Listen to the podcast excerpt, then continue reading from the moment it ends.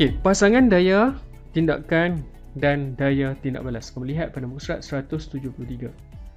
So, jadi di sini kalau kita perhatikan pada uh, gambar rajah di bawah ni, kita ada kereta, okay, kita ada buku dan juga apple yang berada dalam keadaan pegun. So, sekiranya mereka berada dalam keadaan pegun. So, mengapa macam mana dia boleh duduk dalam keadaan pegun tu? So, yang ini kita nak bincangkan tentang pasangan daya, tindakan dan juga daya tindak balas. So, dia ada dua kat sini daya tindakan satu perkara dan daya tindak balas satu perkara.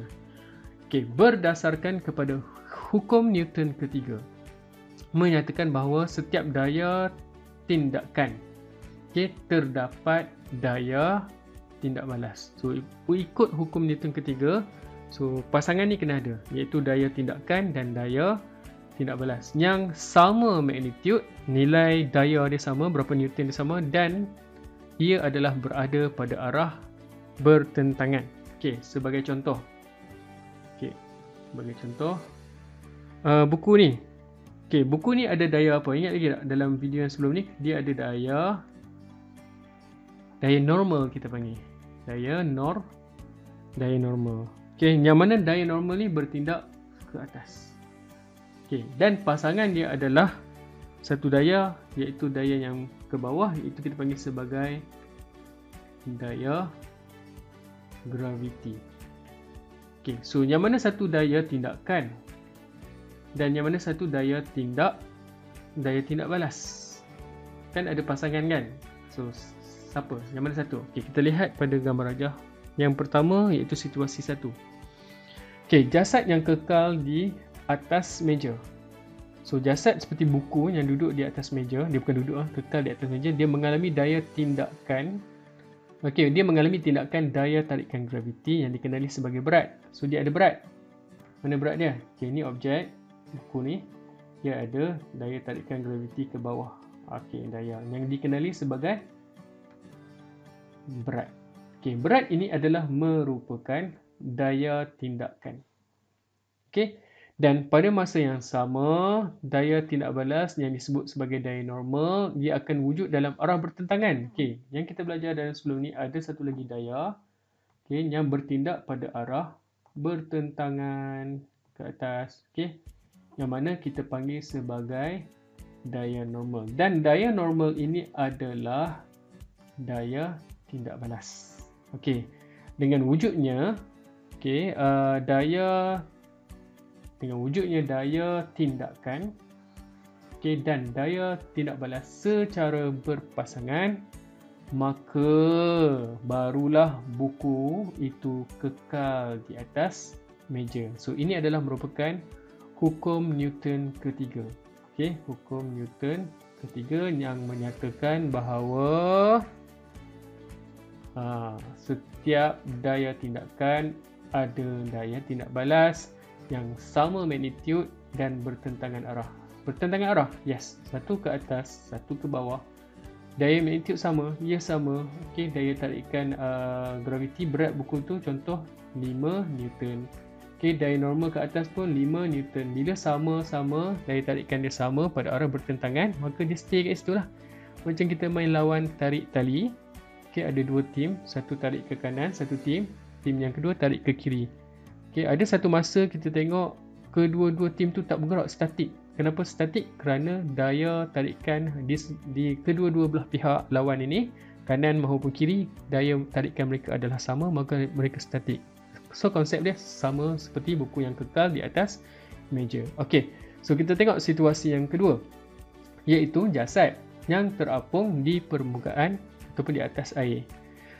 Jadi, uh, bongkah kayu yang terapung di atas juga atas air juga mengalami daya tindak daya tindakan daya mengalami tindakan daya graviti yang dikenali sebagai berat. So ada ada berat, ada. Okey, objek ni bongkah kayu ni dia ada berat ke bawah.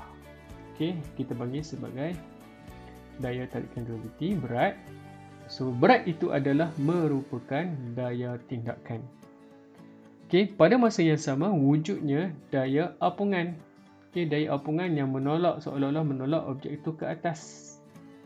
Okey. So daya apungan itu okey adalah merupakan daya tindak balas. Jadi uh, memandangkan dia wujud secara berpasangan, uh, magnitude dia sama dan dia adalah pada arah yang bertentangan maka uh, maka objek tersebut boleh terapung di atas air. Okey eh, ingat eh kerana apa? Kerana magnitude iaitu berat iaitu daya tindakan adalah sama dengan daya apungan iaitu daya tindak balas. So konsep dia adalah menepati apa?